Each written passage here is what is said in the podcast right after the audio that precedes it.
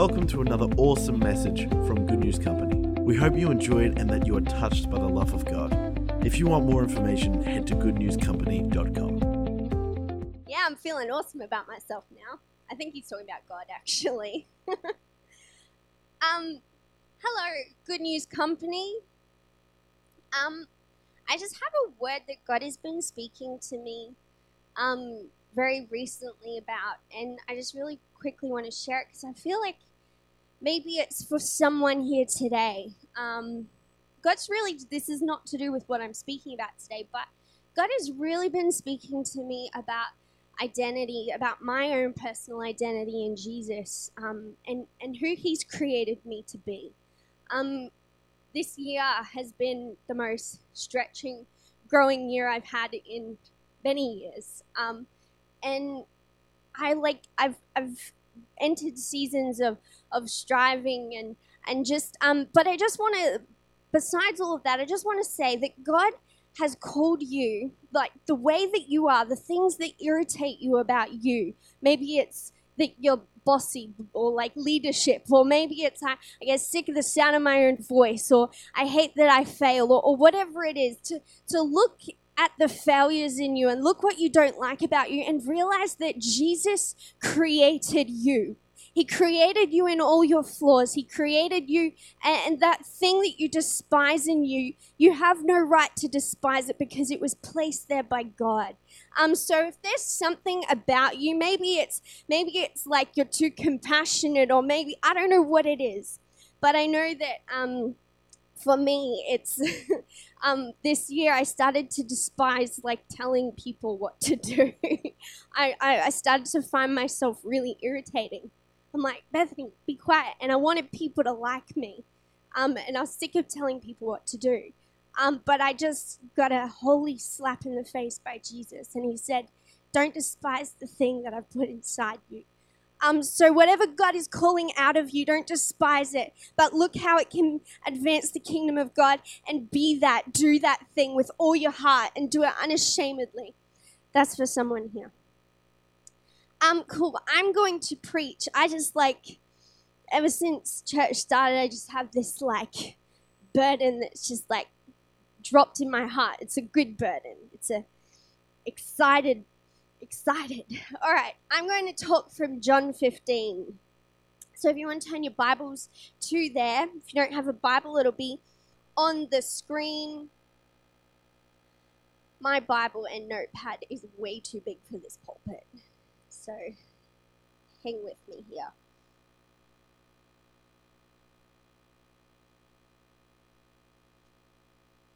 Now, I thought I understood this scripture. This is where Jesus is talking about he is the true vine. And I thought I understood this scripture and I it just like dropped in my heart earlier on this week. Oh, thanks. Thanks for that. Um, and then I realized that I I only know a smidgen bit of the revelation that is packed in this scripture. So I'm going to attempt to just unravel a little bit of it today. But can I encourage you after today to just really delve into this scripture and just like, as um, Pastor Julie would say, marinate in it? Me and Kieran always giggle when she says that. All right. Um, so we read John 15. Jesus says, I am the true vine, and my Father is the gardener. He cuts off every branch in me that bears no fruit, while every branch that does bear fruit, he prunes so that it will be even more fruitful. You are already clean because of the word I have spoken to you. Remain in me as I also remain in you. No branch can bear fruit by itself, it must remain in the vine. Neither can you bear fruit unless you remain in me. I am the vine, you are the branches. If you remain in me, I in you, you will bear much fruit, because apart from me, you can do nothing. My first point is God, Jesus is speaking, and he sets this metaphor analogy, and he goes, I am the true vine, and God is the gardener. Now, I had never noticed this, but there is this beautiful picture that God says, that Jesus says, I'm the vine and God is my gardener. Like, and, and, and it's this beautiful dependence on his father that he still, even though God has placed him in all authority and all this, uh, placed all this incredible power on Jesus, he still says, God is my gardener and I am the vine. And so we see this beautiful intimate relationship between God um, and Jesus. And um, he goes on to say, he says, and God cuts off every branch of mine. Like, seriously, did, did Jesus have unfruitful branches? Like that that's a crazy idea. And he was he was so humble that he said, God cuts off branches of mine that don't bear, bear fruit and he prunes um, the ones that do so I can produce even more. So Jesus is just displaying this beautiful vulnerability towards his Father that, yes, he perfects me in my weakness. He um, and so if Jesus is saying it, then we most definitely need to be in a place where we can say, God, you are my gardener. You are my you cut off, you you remove, you you do whatever you need to do to my life so that I can advance the kingdom of God. And um I love that. Right now, in your life, it doesn't matter where you're at, we all have unfruitful branches. We all have branches that are not producing fruit. And I'm going to get into that. But what, what that might look like is a habit, it might be religion, it might be a tradition, whatever it is. It does, you know, it doesn't necessarily have to be bad. It doesn't mean it's really bad. But is it advancing the kingdom of God? Is it advancing you? Is it filling you with all the fruits of the Spirit? That's the good question to ask yourself. Um, and it's so good to identify in yourself um, the unfruitful branches. Um, you know, I God really convicted me on the spiritual habits thing because it can actually we have a pat like we go through a season where something works for us um, like we really encounter God in a, in a season, and it's habits or traditions that we do. Um, but God is the God of new things. Um, and so maybe your unfruitful branch is doing Christianity like you did 10 years ago. Or maybe your unfruitful branch is witnessing like you always have or praying like you always have. It doesn't necessarily mean it's bad, but sometimes we just get in a pattern of religious things and God wants to cut it off. He wants to cut it off because he loves you and you're wasting your time and it's time to just to kind of like listen exactly what Jesus said to remain in Jesus because he's always moving. He's always got new tactics. He's always that he is the God of the new. we we're given the example of good fruit in Galatians 5 verse 22. And the fruits of the spirit are love, their joy, peace, patience, kindness, goodness, faithfulness, and gentleness. Um, can we have that on the screen, Harrison, and just leave it there for a bit? These are some great branches to grow like some great branches to grow. I believe that with I believe that if you are so full of the love of God that it overflows.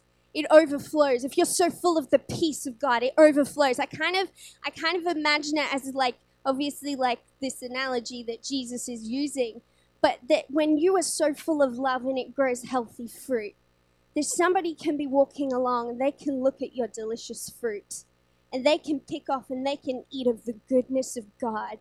And that equals souls. Because when Jesus is talking about fruit being fruitful, he's talking about his kingdom growing. He's talking about getting bigger, but it has to start in us. It has to start healthy growing in us. So we have to be, now, I have to be careful here because you don't have to be in a perfect place for people to receive Jesus in you. You can be in in a bad place, but encounter one encounter with Jesus, you can overflow with His peace and His love, and it can impact the people around you.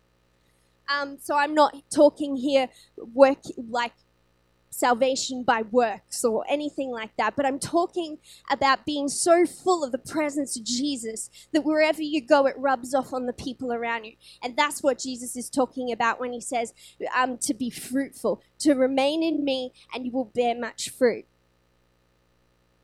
So, a really great question to ask yourself is Does, does my life produce the kind of fruit that influences people to fall in love with Jesus?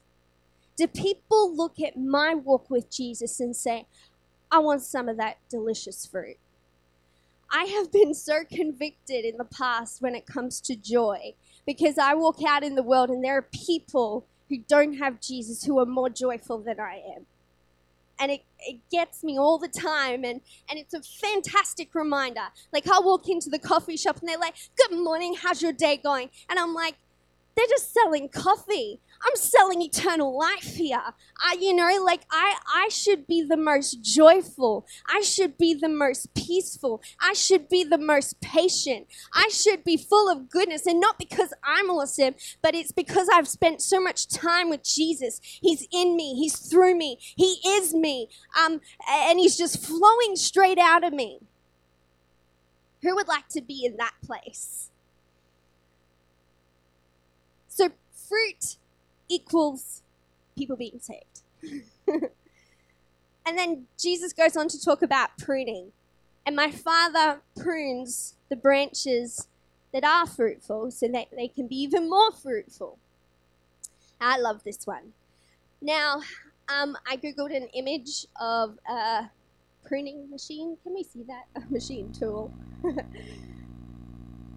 that is a pruning tool in today's day. I don't know what it would have looked like back then, but let's stick with this one. Um, and there, I believe in, I believe that there's two ways, two blades that Jesus the uh, our Father uses to prune our branches. Two blades. First one is Proverbs 27, verse 17. As iron sharpens iron, so one person sharpens another. God created this awesome thing called the church. Jesus' bride, and it's where you sit right now. It's not this building, it's the people around you.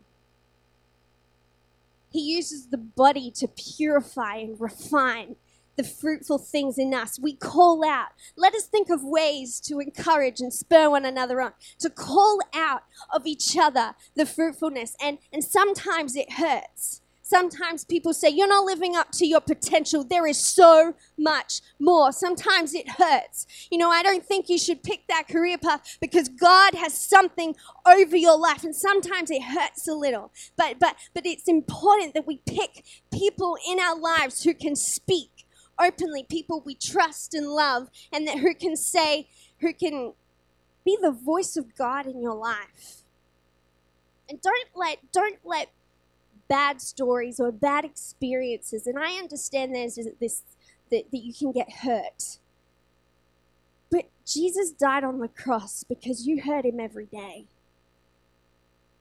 And Jesus paid the price so that you could wake up every morning, have eternal life, walk in the goodness of God. So you need to shake it off.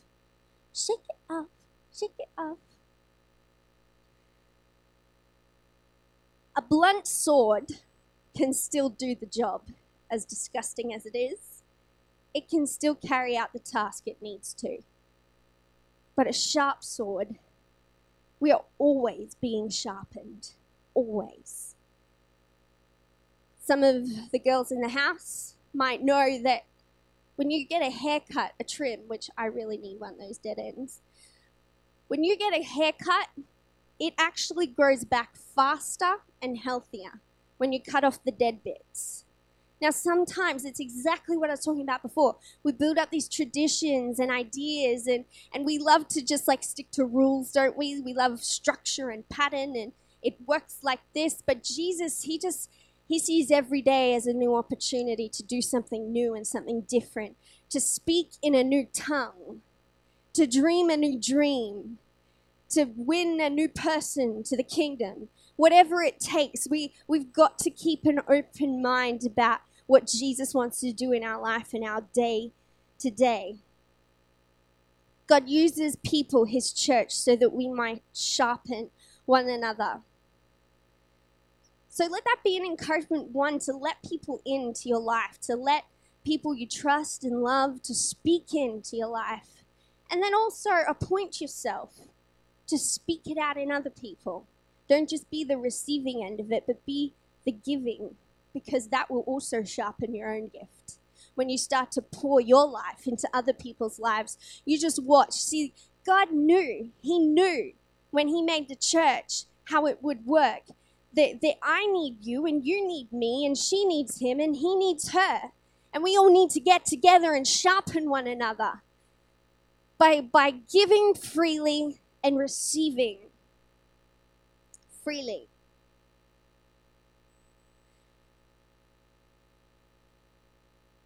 We had a really awesome open house this week. We just, we were talking about the worst part of our year and then the best part of our year. You always got to finish on a good note.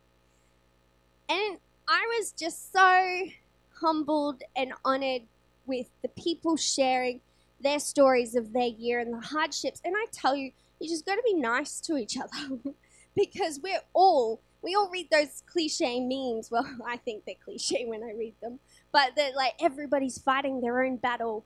Um, but it's so true. Like it's so true.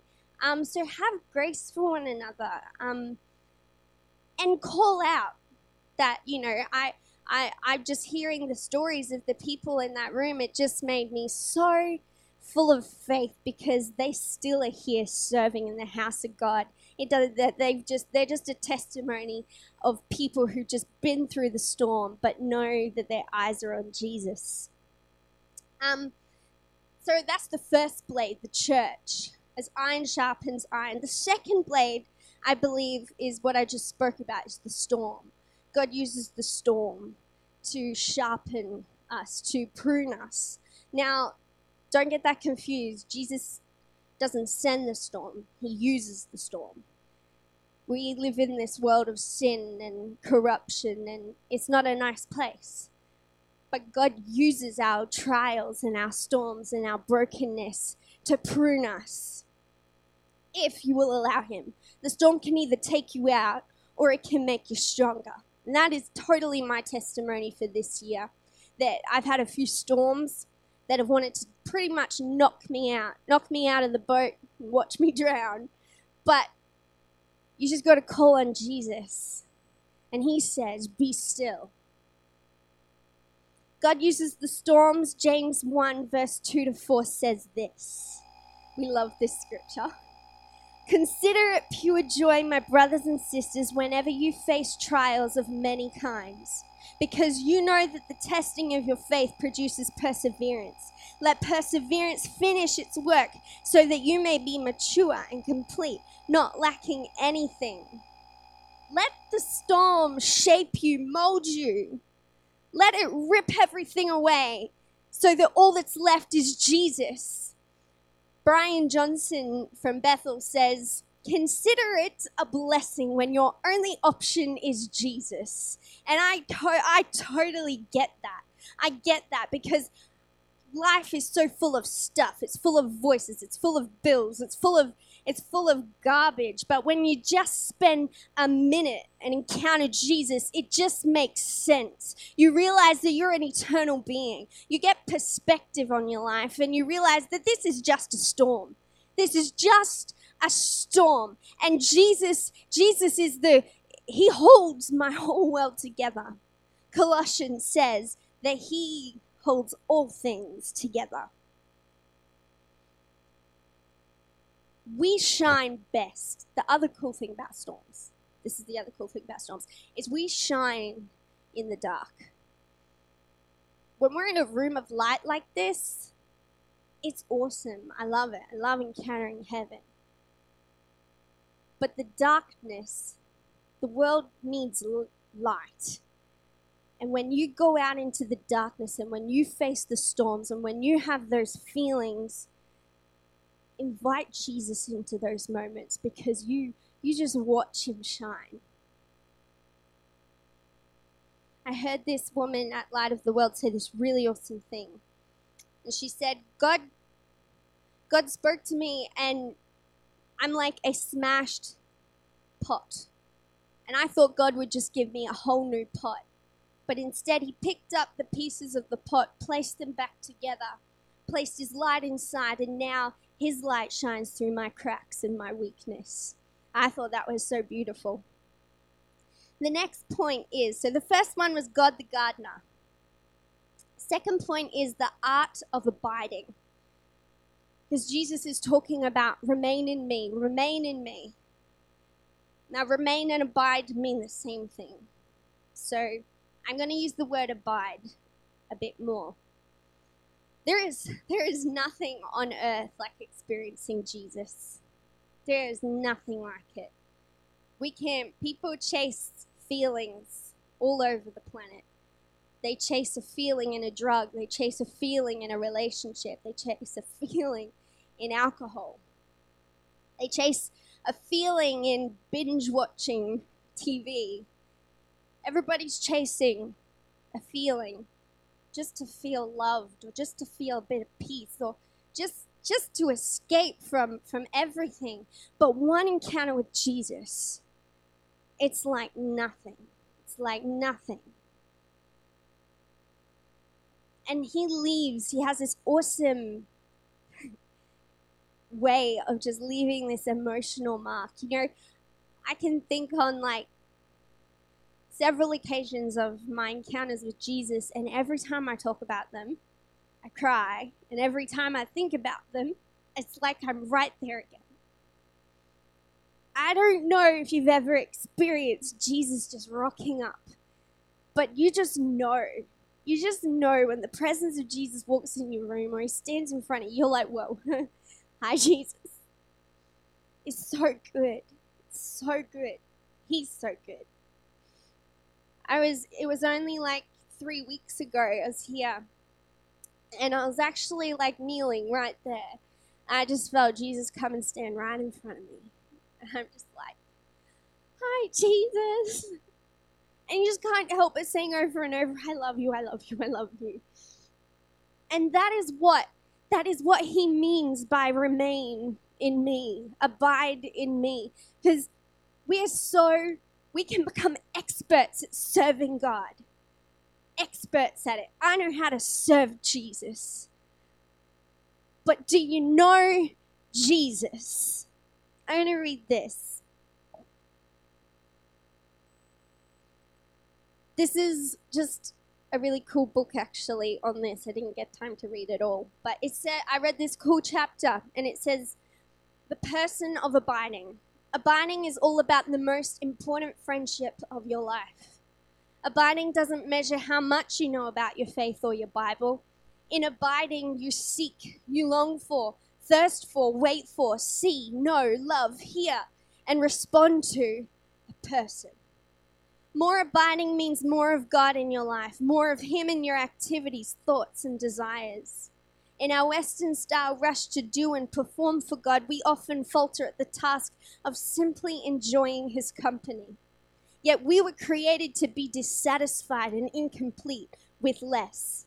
In the words of the psalmist, as the deer pants for the water, so my pant, so pants my soul for you, O God. I just love that. And if you can't relate to the intimacy with Jesus, I just believe today you're going to experience Jesus. You're going to feel him closer than you ever have before. I truly believe that with my whole heart. That today, if you want, if you want to see Jesus or you want to feel Jesus, Today's the day. Say, Today is the day. Jesus, I want to see you. To remain is to endure, to persist, to abide, to hold out. I'm not leaving here till I till I see you, Jesus. You know, sometimes, and that not in the striving way, but sometimes we've just gotta wait. I God spoke to me once and he said, I want you to get a pen and paper out every time you spend time in my presence because it shows me that you're expecting to hear from me. And uh, can I just encourage you that a really big step in abiding and remaining in Jesus is to take his words seriously and write them down. Because when we believe in an, in an invisible God, sometimes we need a visible reminder of what he said to us. And right then, when you read the words that he said to you in that encounter, you're abiding in his words and you're remaining in the promises that he's given you. You've got to have an unshakable, unshakable belief that Jesus is with you wherever you go. That he is standing with you, that he is championing you. It's got to be unshakable because he said, I will never leave you nor forsake you. So when you feel forsaken or when you feel alone, you throw those words into the pit of hell and you say, Jesus is with me. And just wait and see. You will feel that He is with you. And if you don't feel it, you pick up your word and you say, Well, it's true. And I so, it doesn't matter. I, I know that feelings can be all over the place but, but once again, when Jesus rocks up, you just know. Another cool thing is is just to like see your world through his eyes. Like Jesus sees a problem and it's just not a problem. Get up. Come on, stop sleeping. You're just you might you might be you're not dead, you're sleeping. Get up. You know, like the disciples were always freaking out. Oh, it's going to take years of wages to feed these people. He's like, come on, bring me some fish and bread. Okay, feed 5,000. See, not a problem. And sometimes we just like turn into little worry warts. But Jesus is like, it is not a problem. It's not a problem. I think a great, I just like was asking Jesus, I'm like, what are some practical ways that we can abide in you, worshiping Him. When you get up in the morning, if you just close your eyes and imagine tomorrow morning when you get up, how are you going to remain in Jesus? You're going to wake up and say, Good morning, Jesus.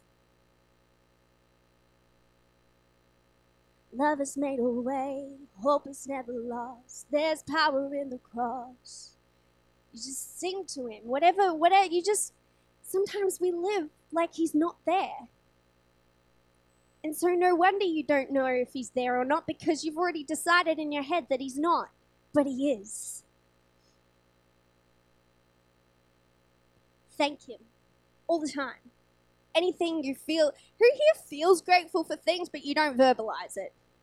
I'm the worst for that sometimes. I'm like, oh, I just love those people and I'm so grateful for those people oh, I just, I'm, I'm so thankful. I live in such a great country, but like every time that thought pops into your head, you just say it. You just say it. It is all through the Bible. All through the Bible. I will enter your courts with thanksgiving. Oh, my heart overflows with thanksgiving. Oh, God, I thank you. It's just, it's full of it. All right. Put his words up all over the house. So everywhere you turn, you're reading the words of Jesus. And it starts, remaining in Jesus starts with a revelation of how much he loves you. I think sometimes we don't remain in Jesus because we just don't think he wants to spend time with us. And we're too busy thinking about everything we didn't do that we just build this wall between us and Jesus. And we're just thinking, we spend the first 10, 15 minutes thinking about how much of a failure we are. Get your eyes off yourself and put them on Jesus. It doesn't matter if it's been a week or two. Just walk straight into his straight into his presence.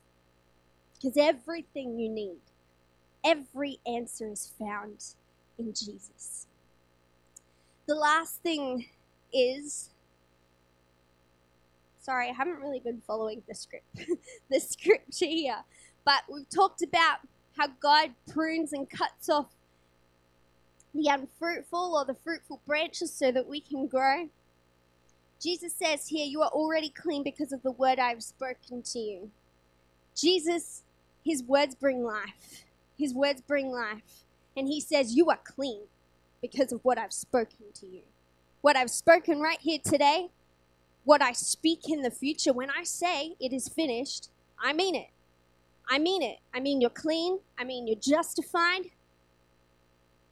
And then he goes on to say, Remain in me as I also remain in you. No branch can bear fruit by itself, it must remain in the vine. And, and how do we do that? Everything I've just said. And so much more. I am the vine, you are the branches. If you remain in me, this is the cool part, and I in you, it's just this, I just love him. I and you, you will bear much fruit. Apart from me, you can do nothing. That's, I actually really like that line.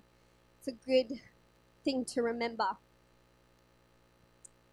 Pretty much what Jesus is to me. This is, this is how I see it. The third point is I'm the sidekick to the Savior. Because apart from him, I can do nothing. Jesus is the Batman to my Robin. He is the Frodo to my Sam. He's the Han Solo to my Chewbacca. He is my Lucy to he is the Lucy to my Mr. Tumnus. See, we, we hear these great stories. And we love the sidekick, but the sidekick is nobody without the hero. Frodo's the one with the ring that's gonna that's gonna save Middle Earth by chucking it out. Sam's just the sidekick, but he's changed by being a part of, part of that experience. Han Solo is the one that owns the Falcon Millennium. Chewbacca can't. Whatever. Chewbacca, he can't do anything. He's a nobody without Han Solo. Sherlock, he's the brains. He, he's the real mystery solver. And Watson just follows him around. but together as a team, they, they are stronger, they are better. Now, Jesus, we can do nothing without Jesus. Nothing. And he's inviting us to be his sidekick. He's inviting us to be part of this journey because he's like, Robin, you nothing. You're nothing without Batman. I am nothing without Jesus. I can want to save the world as much as I can, but I'm not the real hero in this story. Jesus is the real hero. He carries the storyline. He's the one who paid it all. He's the one who who who owns the punchline. And I'm just there as a humble servant, as a humble sidekick, wanting to bear fruit and advance the kingdom of God. When we remain in Jesus, we can cause more damage than we could ever do alone. He is the captain, Captain Jesus. Let me just close our eyes for a sec. Jesus, I know you're in this place. And I know that you want, you desire to encounter every single person in this place. That it does not matter to you how supposedly righteous we've been because all you see in this room is a people who are righteous. I'm going to listen to these words right now. I want you to turn up really loud, Harrison, because this is what this is who he is.